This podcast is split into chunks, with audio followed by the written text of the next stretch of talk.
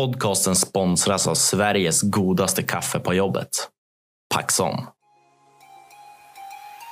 Superroligt att ha dig här Jonas. Tack för det, kul att vara här. Jonas Holmqvist från advokatbyrån Kaiding.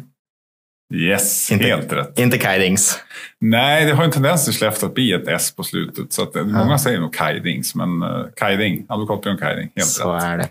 Hur är läget med dig idag då? Eh, det är bra, tycker jag. Eh, Måndag till trots. Nej, men det börjar rulla igång efter semester och Mm. så. så det, Tycker du om måndagar annars? eh, nej, det kan jag inte säga. Nej, men jag tycker väl, bra fråga. Det är kul att jobba, men just måndagar är ju ändå lite så här, man ska få iväg tre barn som är det. sega och ja, det blir Mm. som en liten, liten käftsmäll på Ja. morgonen. Men sen så när man väl kommer igång så är det kul. Ja. Det, är, det är trevligt att köra igång igen. Mm. Ny vecka, nya möjligheter. Mm, jo, verkligen, verkligen. Och idag, alltså jag sa ju precis det innan till dig också. Suits älskar jag. Titta på det. Alltså hur mycket som helst. Jag har kollat på det, jag vet inte, fem, sju, åtta, tio gånger hela, hela serien. Nej, Oj, det är så pass alltså. Ja. Jag har inte tagit med igenom alla säsonger. Nej. Men nu, nu har jag en bild av hur det ser ut. Och jag hoppas att jag ska få en, eh, en mer korrektare bild av eh, advokat. Ja, jag hoppas jag inte gör allt för besviken, men det är väl lite nyanserad bild som efter, om du har sett det så pass mycket. Ja, Men, eh, nej, men det ser ut så bra, men det är mer underhållning kanske än eh, dokumentärt, Mm. får man säga. Men innan vi hoppar in på det så vill jag prata lite, typ så här fem minuter om dig och vem du är i grunden innan vi hoppar in verksamhetsmässigt. Ja. Och inleder med frågan, är du Skelleftebo? Ja, det är jag ju. Alla som bor i Skellefteå, jag bor ju här, är ju Skellefteå, men jag är ju Mm. också härifrån från början. Mm, ja, det var det, Ja, det, var det jag ja. menade. Eh, så är det. Nycklig, närmare bestämt. Ah, Mm. Okej. Hur var du som barn då? Eh, ja, men jag var väl... Eh, jag var nog väldigt mycket som min mellan... Jag är ett mellanbarn. Mhm. Och Ungefär som min mellanson nu är. Okej. Eh, Pratig? pratig, uppmärksamhetstörstande. Eh, ganska lite busig och omogen. Och, Ja. eh, ja. Har du någonsin släppt? Eller skulle du beskriva dig Ja, sak det är nu? Jag hoppas att det aldrig kommer att släppa helt. Eh, så. Men eh, det är klart att man börjar bli lite gubbe, tyvärr. Mm. eh, men man, alltså just det här drivet och så, det, det kanske man ändå har kvar. Och man Mm. vill liksom nyfiken, vill göra grejer, vill att det ska hända. Och Mm. sådär, så att, men eh, ja, tyvärr. Jag har blivit mer badkruka och Ja. lite tråkigare. Ja, kanske ålders Kanske, problematik. kanske det. Kanske. Jo. Vad gick du på gymnasiet då? På gymnasiet eh, gick jag, ja, på den tiden hette det samhällsekonomiskt, det finns väl inte kvar. Mm. Nej, Eh, det finns väl antingen ekonomi eller samhälls idag. Just det. Men jag tänker att det är någon blandning däremellan, eller? Ja, det måste ju vara det. Ja. Så, så för sådana som inte vet vad de ska bli när de blir stora kanske. Mm. Nu får man bestämma sig tidigare. Nej, men det är jättekul. Jag gillar ekonomi. Jag tänkte bli ekonom. Mhm. Det var som det som var eh, planen. Mm. Så. Men sen på något sätt så, Halkar du in? ja. Var det verkligen så här att du, du halkade in på det? Eller var det så att du faktiskt såg typ Suits och bara, jag ska bli advokat? Ja, Suits fanns ju inte då, men det, det var, jag såg lag... Nej, jag såg ingenting. Nej, det var nog, det är svårt. Det var nog bara slumpen och Ja. väldigt oreflekterat. Liksom. Ja, men, jag insåg att jag kanske har betyg så att jag kan ta mig in på juridikprogrammet. Jag testade det ungefär. Mm. Jag hade väldigt dålig koll och ingen tanke på liksom jag ska jobba med mänskliga rättigheter och rädda världen. Eller jag ska bli advokat. Eller, utan det var nog bara, ja, men jag testade det ungefär. Ja. Ganska sådär på ett bananskal. Just. Ni hade, ingen, hade någon inriktning på juridik? Nej, egentligen inte. Man läser lite kurser på slutet där man kan eh, så här, rikta in sig mot lite olika, Mm. eh, ja, beroende på vad man läser, men alla tar samma typ av examen. Mm. Så. Just det. Just det. Eh, så jag läste då läste jag i, i Sydney ett halvår, så jag tog liksom mer kurser som kändes Just det. hanterbara. Högskoleutbildningen då, eller? Eller hur var det? Alltså, ja, Sydney. jag, alltså jag läste den, en av de terminer som var valbara på slutet av juristprogrammet läste jag i, i Australien och då var det mer liksom ja, men vad, vad är hanterbart? Mm, mm. Business ethics. Man tog sådana kurser som man kände att då kanske jag hinner vara lite ledig också och göra Mm. annat. Ja, Så det var, sjukt nice. ja, det var jättebra, men jag lärde mig inte så mycket. Nej. Mer än att kanske bli bättre på engelska förhoppningsvis. ja, det kan vara bra det också. ja, det var, Ja. ja. Men eh, pluggar du i Umeå eller var var det annars? Pluggade ju, yes. Hur- Det var så här att du, du ville inte ifrån Norrland. För jag tänker att den här möjligheten finns ju i andra orter också. Ja, men det var nog kanske lite det. Alltså, sådär, och jag hade en del kompisar som också skulle läsa i Umeå och så. Så att jag, Mm. det var väl kanske lite försiktigt. Ja, just det. Ja. Hur var det under utbildningen då? Alltså var det väldigt, så här, väldigt mycket studier? Bara liksom läsa, läsa, läsa? Eller fick ni vara ute mycket praktiskt? Nej, inget praktiskt nästan. Alltså, det, det är typ om man vill tio veckors praktik på slutet Mhm. när man skriver uppsats. Men annars är det bara teoretiskt och ganska dåligt förankrat i det man faktiskt behöver lära sig när man ska ut och jobba. Utan det är ju väldigt eh, akademiskt. eh, men ja, mycket plugg och betygshets. Ja. Juristprogrammet är lite speciellt på det sättet. Det är inte bara att klara godkänt som det är på de flesta universitetsutbildningar. Utan man ska ju gärna ha eh, AB Ja, som är liksom högsta betyg. Hade du det också? Eh, ja, inte i alla ämnen. Nej. Men, nej, men och det där hade inte jag fattat. Hade jag vetat det hade jag tusan hade valt juristprogrammet. Alltså, Mm. Det var liksom kul. Men just det här, liksom lite hets. Mm, mm. Eh, så. Men det var kul. Sen, vi pluggade inte bara, det var annat också. Studentlivet. Lite studentliv, absolut. Grymt. Ja. Och nu är du då på advokatbyrån Kaiding. Yes. Har du alltid varit där ända från start? Nej, alltså när efter studier så fick jag jobb på en advokatbyrå i Stockholm. Så jag Mhm. började där eh, ja, direkt efter Som rookie? plugget som rookie. Precis. Börja på Eh. golvet verkligen. Ja, jo, men så var det. det så att, ja, men Mannen med svartling heter den och där jobbar man ju ja, till stor del med samma grej som vi gör på, på Kaiding, men kanske lite ännu mer inriktat om man säger så. Mm. Kanske ännu mer nischat. Inte så. så jag, från början jobbar jag bara med det vi kallar M&A eller transaktioner, alltså företagsförvärv och Ja, affärs... eh, omstruktureringar, investeringar och så. Precis. Eh, och sen så eh, tog jag tjänstledigt därifrån så var jag på tingsrätt som tingsnotarie i Mhm. ett och ett halvt år. Varför då? Eh, ja, jag vet inte. Det var som en helt annan grej. Jag ville bara testa det. så. Och då var jag på Södertörns tingsrätt, alltså söderort i Stockholm. Så då var det ju liksom tunga brottmål. Det är Mm. mycket eh, gängkriminalitet och Ja. mord och ja, sådär. Så att, eh, Av de två områdena då? Alltså första, förstnämnda inom mer affärsjuridik och, och eh, inom brott. Vad tycker du är mest intressant idag? Ja, alltså nu jobbar jag ju bara med affärsjuridik. Mm. Jag jobbar ingenting med brottmål Nej, just det. personligen. Sen Ja. gör vi, hanterar vi det på byrån. Men, eh, så att jag måste väl svara affärsjuridik då. Men sen tycker Ja. jag ju, alltså, det är klart att eh, ska man se en kriminalserie, men det är Mm. superspännande. Alltså så, där har du ju sin liksom, brott, det är ju alltid något speciellt. Mm, mm. Eh, men jag är inte superduktig på det.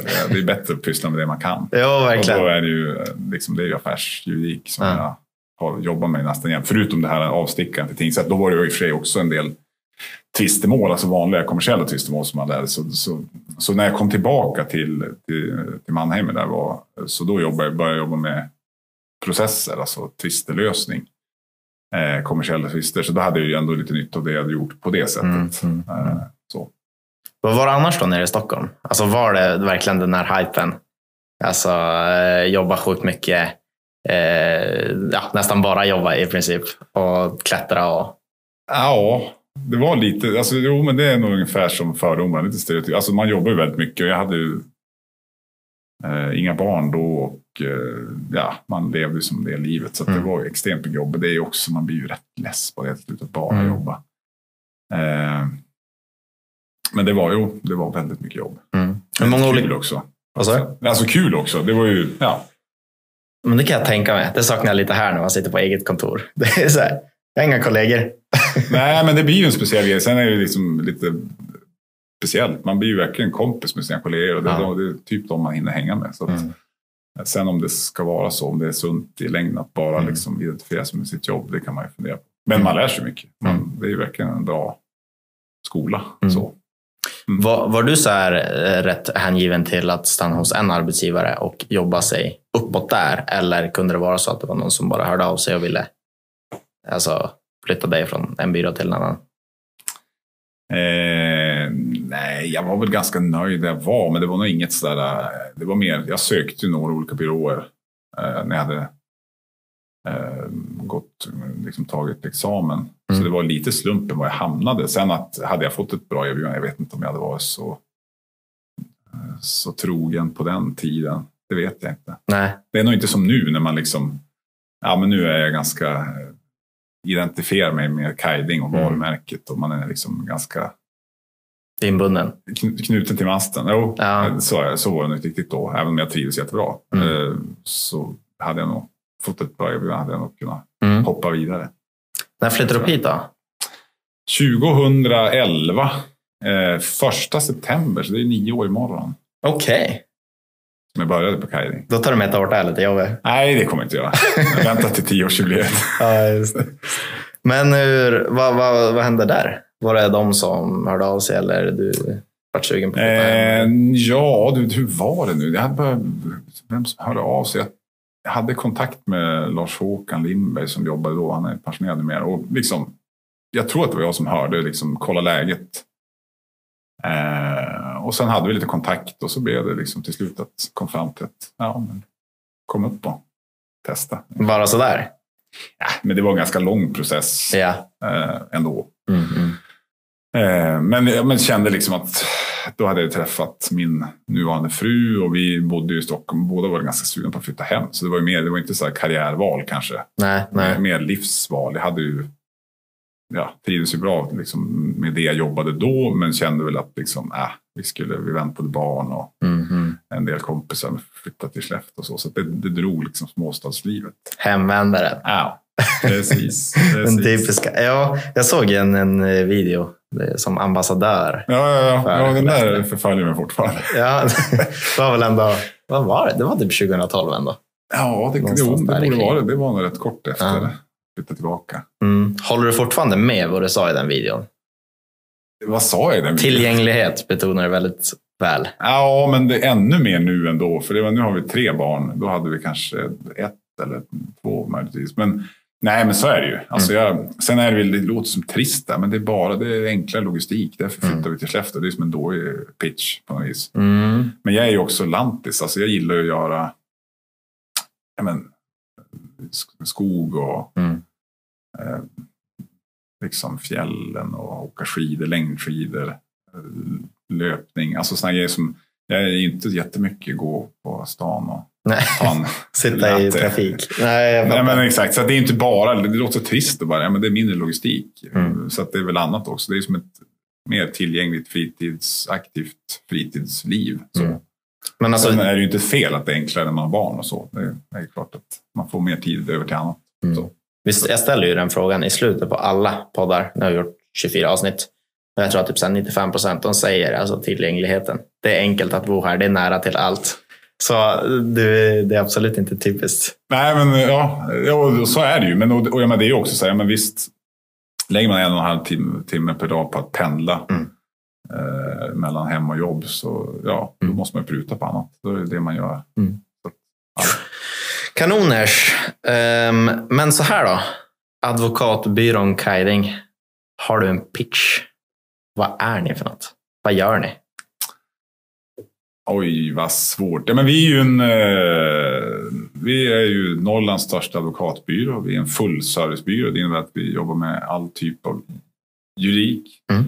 Eh, och vi jobbar efter en princip som vi kallar för True Partnership eller Pure Lockstep. Vilket innebär att det är inte som det är vanligt i, i branschen bland Mhm. advokatbyråer. Att det är låda i låda. Alltså får jag in ett jobb så vill jag kanske eh, göra det jobbet Mm. för att jag tjänar pengar på min fakturering. Eh, men vi delar lika på, på eventuell vinst och fördelen för kunderna, klienterna med det är ju att jobbet hamnar, är vi helt övertygade om, alltid på rätt ställe. Mm. Alltså är det så att jag får in ett miljörättsligt ärende och jag känner att det här är ju inte riktigt min grej, vilket Mm. inte är. Ja, men då skickar jag det till en kollega som kan det oavsett om det är på mitt kontor eller på ett annat kontor. Så. Varför har ni valt det så? Ja, men det är väl just för att det är ganska svårt. Och det, är, det är svårt att få det att funka. True partnership, det kan vara utmaning i det, så att liksom alla ska vara nöjda och glada. Men, men just för att det, annars är det risk att man inte klarar av att specialisera sig. Och det är väl det vi har upplevt mer och mer att ska man kunna ge kvalitativ juridisk rådgivning Mm. oavsett vilken typ av juridik det handlar om så, så kan man liksom inte pyssla med allt utan man måste bli rätt specialiserad. Eh, och för att uppnå det så, är det, så krävs det nog att man delar lika på det Mm. som kommer in och eventuellt liksom, eventuellt resultat när året är slut. Annars är det så att då håller alla på allt och då sitter alla och pysslar med allting och blir liksom man blir inte jätteduktig på någonting så. Så att vi Nej. har ju gått mer och mer mot det och då, det innebär ju att vi har inte alla kompetenser på alla kontor ens. Nej, just det. Eh, återigen miljörätt till exempel. Det är ju Mm. här, där, man kan inte ha en expert i Kalix, Piteå, Skellefteå, Umeå. Luleå, Östersund. Utan då får man ju som fokusera vissa Mm. expertisområden till vissa kontor och så. Mm. Eh, Och då det funkar bättre om man har den modell som vi har, Förstår. tycker vi. Ja, jo, men jag hade ett ärende också här i våras. GDPR. Det är en ny lansering på gång och då Ja. skulle vi ha någon GDPR och då hörde jag mig till Maria hos er. Eh, men hon hänvisade mig vidare till Umeåkontoret för där satt experten. Så här. Eh, ni är säkert jätteduktiga på det, många andra också. Men var Nej, men det, så här- kan det vara. Och det, det, det är ju, nu har vi de som är duktiga på GDPR i Skellefteå också, men det är ju liksom lite grann fördela jobb Mm. utifrån vem som är bäst lämpad kompetensmässigt och kanske vem som har tillgänglighet just då. Så, Mm. så att det vi är, och det, sen ska man ju vara rädd om klienter. Man ska inte skicka klienter som absolut vill jobba med en eh, advokat i Skellefteå, kanske man inte ska skicka till Umeå eller Luleå och så. Nej. Men när det kommer till lite mer eh, specialiserad typ av juridik så blir det så. Då, då jobbar vi mycket mellan kontoren och man hjälps åt. Och Mm. I större projekt som vi jobbar med så blir det ju mm, att man jobbar från ja, Mm. eh, liksom jurister och advokater från flera kontor. Just det. Hur många olika... Ni har fyra, sex kontor? Eh, Kalix, eh, Luleå, Piteå, Skellefteå, Umeå, Östersund. Just det. Ja. Hur många är ni totalt då? Vi är, ja, det borde jag veta, 65 anställda kanske. Mhm, det är just. lite rörlig materia. Men Ja, jag förstår. 65-70 anställda. Ja. Är ni störst här i Skellefteå? Eller? Vi är, ja, vi är störst i Skellefteå och eh, vi är väl egentligen störst på nästan alla våra orter. Jag skulle säga alla våra orter. Vi är ju egentligen eh, Ja, vi är ju Norrlands största advokatbyrå by Mm. far. Mm. Mm. Mm, just det. Hur många sitter ni här då? Ja, här är vi 16 anställda tror jag. Mm. Och då, vad är det för olika typer av roller? Ja, men dels är det huvudkontor för byrån så att vi har ekonomichef och liksom central ekonomifunktion och sen är vi eh, lite grann en central hubb för konkurshandläggning också. Med, ja, Är det för att Skellefteå som har konkurser? det kanske är det historiskt.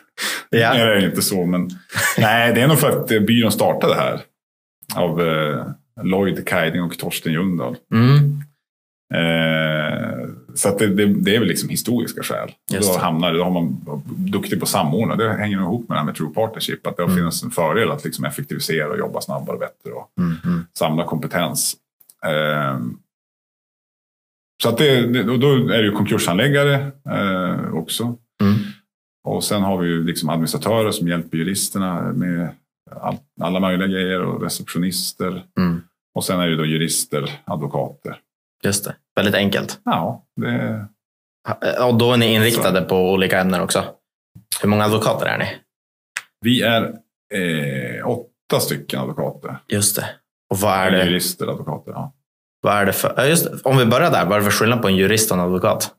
ja, alltså jurist, nu kan jag knappt hur det, vad det heter med, men alltså jurist kan väl nästan vem som helst vara. Man kan bara kallas jurist om man gillar att jobba med juridik. Ungefär. Jaha. Men har man, har man läst en jur kan, nu kan det där ha hunnit ändra sig. Alltså man har liksom läst fyra och ett halvt eller om det är fem år numera. Mm. Eh, ja, då får man en jur kan och då kan man börja jobba på advokatbyrå som biträdande jurist. Eh, och sen så på, på min tid så skulle man jobba i fem år. Mm. När man kunde liksom söka in till advokatsamfundet. Just det. Eh, och man gjorde prov. Mm. Muntlig examen, väldigt skrämmande. Man satt framför sura gubbar och gummor som såg bistra ut och så skulle man svara på en massa frågor. Ehm, och så är det fortfarande. Men, Ja. men nu behöver man bara jobba i tre år på advokatbyrå och sen få liksom Just efter utbildningen. provet och få lite vitsord som är bra från kollegor i Mm. motparter i branschen. Mm, mm. Och då blir man advokat och man, då blir man med i advokatsamfundet. Mm. Så, men man jobbar ju med samma grejer. Det är inte jättestor skillnad. Skillnaden är väl om vissa, för att vara konkursförvaltare måste man vara advokat och för att vara, få förordnanden som försvarare i brottmål exempelvis så måste Mm. man vara advokat och så. Men annars arbetsuppgifterna blir ju liksom successivt kanske mer och mer sofistikerade. Det är inte liksom någon sån avgörande tidpunkt förutom det jag nämnde när du Nej. blir advokat mot att vara Mm. som biträdande jurist. Just det. Men eh, vad, vad är ni special, specialiserade på då, ni advokater? Här i Skellefteå? I Skellefteå? Ja, men då är det ju eh, brottmål. Eh,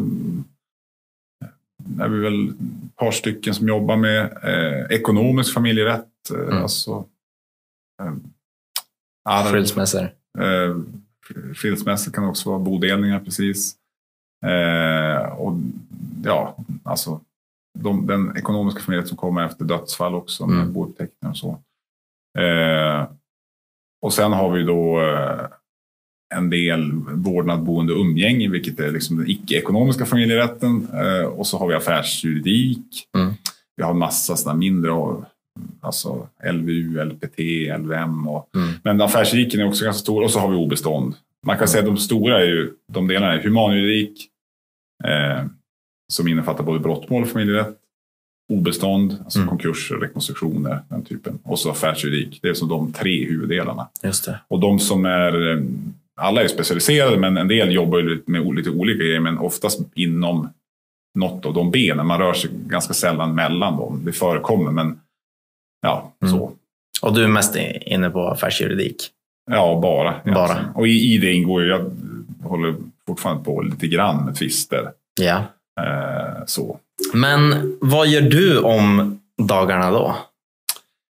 Ja, men jag hjälper ju företag främst, men även ibland eh, privatpersoner. Men det är ju åtminstone så kan man säga att det alltid är kopplat till företagande på något sätt. Mm. Eh, och huvud, liksom av det jag gör och några av mina kollegor eh, är ju eh, företagsförvärv, företagsförsäljningar eller investeringar eller omstruktureringar eller ägandefrågor. Nyemissioner, aktieägaravtal och den typen av frågor. Så. Sen blir det också mycket husjuridik. Alltså någon som ringer och de behöver hjälp med ett distributionsavtal eller de har frågor kring hur man ska se på ett eh, licensavtal. Eller, Mm. alltså det, det är mycket all möjlig liksom, företagsjuridik som är kopplad till det. För att man, man, ja, vi hjälper ju Mm. all typ av affärsjuridik. Men jag skulle säga bulken är när det är försäljningar och förvärv. Just det. måste ändå vara sjukt roligt. Fast det, jag tänker att det kan bli en del twister inom företag såklart också. Men om man tänker, det blir lite så här som en affärsutvecklare. Alltså ungefär samma grej. Man kommer in ur ett overhead-perspektiv och så får man jobba med de roliga delarna. Känns det som? Ja, men det är kul. Det är jätteroligt. Alltså, jag tycker att det är superkul. Det är, ofta är det ganska spännande grejer som ska göras. Alltså, det, är liksom, Mm. det är stora beslut. Och för de som, det kan vara någon som har startat företag eller kanske ärvt företaget och nu ska man göra en försäljning. Och det är liksom en jättegrej för de som, Mm. som man hjälper. Så man känner att det är jätte, jätteviktigt att det blir så bra som det bara kan bli. Mm. Eh, så att, ja, men det är väldigt roligt. Sen kan det vara lite slitsamt eftersom att det är ju s- det är ofta snabba processer. Det ska ske liksom här och nu och man, man får liksom lägga undan det man har. Och man, det är ganska mycket av och på. Just det. Just det. Eh, så. Men, ja, men det är jätteroligt. Mm. Det är det.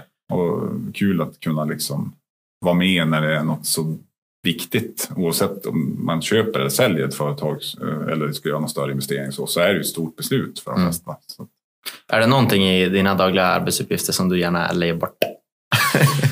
Eh, det är ganska mycket. Alltså Ja. Jag har över 90 000 mejl i inkorgen. Jag skulle gärna lägga bort att sortera dem.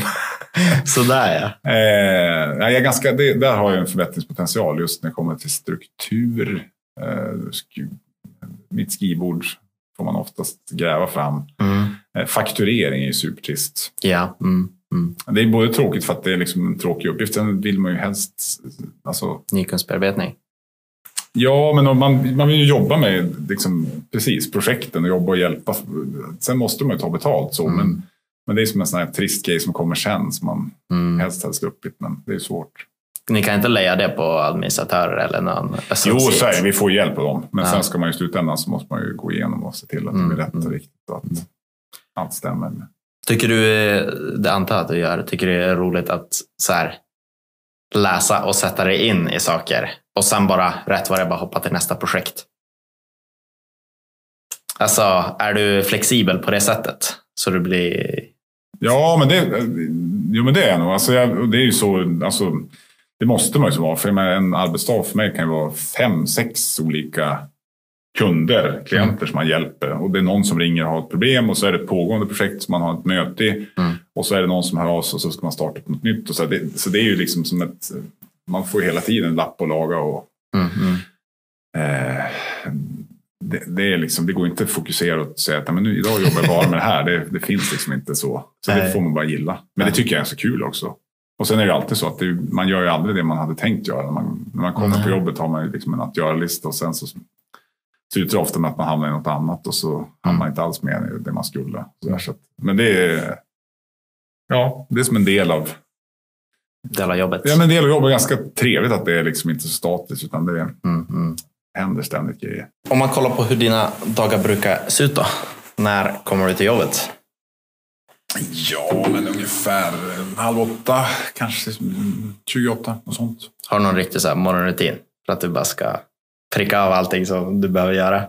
När jag kommer till jobbet eller på? Nej, precis. Alltså så här innan. Eller så här, du stiger upp och så bara klä på dig, skicka iväg barnen och så direkt till jobbet eller för att träna eller något? Nej, ingen träning. Jag är så nöjd om jag har lyckats få alla barn till skola. Och ja. Det är liksom kliv, kliv, överlev på morgonen. Eh, så att, nej men de, typ senast kvart för sju ska barnen vara på fritids för att få frukost. Mm. Så det är liksom, nu kör vi. Så sen när man lämnar dem så kan man väl kanske unna sig en kopp kaffe när man kommer till skrivbordet och ja, djupandas lite grann. Mm. Ungefär så. Vad brukar hända först då? Du kommer till jobbet och då... Eh, kolla mejlen. Kolla mejlen. Ja. Alltså jag har ju, jag har ju det här kolla mejlen, det är hemskt men det är ju så det funkar nu för mm. Eh, så jag vet men det är liksom beta av inkorgen lite grann och svara på sådana här snabba mm, mm. korta puckar och sen så får man liksom försöka strukturera det man har kvar att göra. Kan du säga att, inte hur länge du jobbar, men från att du har gått hem till morgonen därpå, har du fått massor med nya mejl under den tiden? Nej, det är så olika. Om man är inne i något som är intensivt så har man fått det. Då mm. kan det vara väldigt mycket. Sen är det lite lugnare så har jag väl kanske något mejl som man ska svara på. Så det är otroligt stor skillnad. Det är väldigt mycket beroende på vad man, mm. vad man pysslar med. Och om man är inne i något stort projekt som tarvar mycket så då kan det snurra hur mycket som helst. Mm. Men du vet ungefär hur din dag ska se ut i form av alltså vilka case du jobbar med? Jo, det gör jag. Man har ju liksom möten inbokade och så. så att någon form av struktur. Men sen kommer det alltid något flygande, någon fråga som är panik och något sådär så man, som man får hantera. Men i huvuddrag så vet jag ju mm. vilka ärenden som jag jobbar med. Mm. Kan, det, kan det komma inflygande bara sådär från ingenstans? Ja, men oh ja. När som helst. Absolut. Bara. Kan du ta det? Ja, jag måste bara boka de här tre mötena. Typ. Ja, det är väl säll... Oftast försöker man ju behålla det man har bokat. Så. Men det är klart, ibland kan man ju vara tvungen att stuva om och har man interna grejer får man skjuta på det och så. Mm. Det är ganska ofta det kommer frågor liksom, flygandes snett från sidan och det är jättebråttom. Och det får man ju försöka tillmötesgå. Att det, är, det är jättebråttom, men det är det vi är till för. Att mm. hjälpa till när det behövs. Just det. Jobbar du länge på kvällarna också? Eller försöker du ändå ha en tid som du far hem? Nej, men jag försöker dra hem eh, hyfsat i tid. Alltså, ja, inte allt för långt fem. Men sen så sitter jag på kvällarna hemma mm. alldeles för ofta. Funkar det bra eller? Eh, jo, alltså för mig funkar det helt eh, okej. Okay. Mm. Sen så kanske inte är så här något man borde göra allt för långa perioder. Utan men man ska ju hinna pyssla med mm. annat också. Mm. Dammsuga ibland och ta hand om eh, sin eh, gräsmatta och ja, relation. Och, Mm. Nej, men, så att, men det funkar och jag tycker att det är, det är som en förmån att kunna sitta hemma och jobba och koppla upp sig. Och vi har liksom, mm. ja, man har ju alla ärenden mm. tillgängliga. så. Eh, men risken är väl att man hamnar i det där att man sitter nästan var och varannan kväll. Mm. Det är väl det som är kanske men baksidan. Då. Tycker du att det ändå är kul på det sättet? Att du, så här, du har ändå inget emot om det inte hade varit för att du har en familj och sådär att ta hand om också? Ja, men alltså, jag tycker att det är kul, men i lagom doser. Man må, inte varje kväll. Utan, men jag har inga, för, för egen del har jag inget emot att sitta några timmar. Men sen så är det väl, det är väl ibland man kan känna att man börjar få soppatorsk när man har haft något projekt och man jobbar mm. varenda kväll och gjort i flera månader. Mm. Det blir ju, nej, då är det ju som ingenting kul när det blir för mycket. Nej, just det. Men eh, jag har inget emot det själv. Alltså, det är inte så att jag upplever det som ett problem. Nej. Det gränslösa arbetslivet som nej. vi är inne i. Har ni haft något så här, du får säkert inte berätta ja, på grund av tillståndsplikt, men något så här superstort projekt som du bara jobbat extremt, extremt mycket med och sen bara, sen vill du som ta en liten paus eller någonting en dag. Är det möjligt? Alltså- Ja, det, jo, men det är väl ganska ofta så, både stora och små projekt som är intensiva som man, eh, som man jobbar väldigt mycket med. Och Mm. sen så blir det liksom eh, det, det är ju från, det är ju från 100 till noll. Mm. Alltså, när det sen är klart så är det ju, ja, då är det klart i princip. Sen är det kanske alltid lite små efterarbete, men det blir väldigt, väldigt intensivt och sen så helt plötsligt tar det stopp. Mm. Eh, ja, så kan vi, man kan nämna något konkret. Men, ja, men i, och för sig har vi jobbat, det är ju ingen hemlighet, det är ju kommunicerat nu, men med Martinsons. Mm. Det är klart att det är ju en sån här sak som ja, men det blir jätte, jätteintensivt och så, sen, så Mm. när, det. när det är signat så är det ju ja, det är inte klart. Det är liksom, ska ju tillträda sen, men det blir ju liksom, vårt arbete blir ju ändå en, från en liksom väldigt intensiv fas till liksom, upp. Mm. Mm. Och så sen så. Eh, så och då, då, ja, det är som bara, man får ju gilla det. Det är verkligen av och på. Mm. Det, är, det är inte så här att det bara är ett jämnt flöde, utan vi har ju Mm. den strukturen på jobb. Just Så det. att det får man som bara vänja sig vid. Får du prata om Martinsons caset? Så här Nej. hur det var? Okej. Så- inte, inte med att vi jobbar med det. Nej, men det, då, då Det- lämnar absolut. Eh, inom de allra flesta branscher och anledningen till också att vi, vi gör det här har ju med kompetensförsörjningsfrågan, alltså svårigheten att hitta och rekrytera kompetens. Mm. Är du involverad i den delen hos er? För du står som delägare. Precis, ja men det är ju, rekrytering är ju involverad. Mm. Eh, så. Sen tar vi ju, det beror lite grann på vem, vilken typ av rekrytering vi gör, hur Mm. vi jobbar med det. Men vi, eh, ibland jobbar vi med extern rekryterare och ibland hanterar vi det själva. Och ibland är det ju liksom någon som vi har fått kontakt med bara, Mm. ja, typ headhuntat eller haft någon form av informell kontakt. Och ibland kör vi liksom ett så här sedvanligt annonserat rekryteringsförfarande. Och så. Så det är väldigt, men, men är det någon som ska rekryteras till Skellefteåkontoret så är, är ju jag involverad. Just det. Just det. Har ni, Absolut. har ni alltid så bestämt att ja, men då har ni någon ledningsgruppmöte ish, och sen inser ni att ja, men fan, vi behöver den här personen till kontoret? Eller kan ni ha ett konstant flöde av bara människor? Om någon till exempel vill jobba hos er.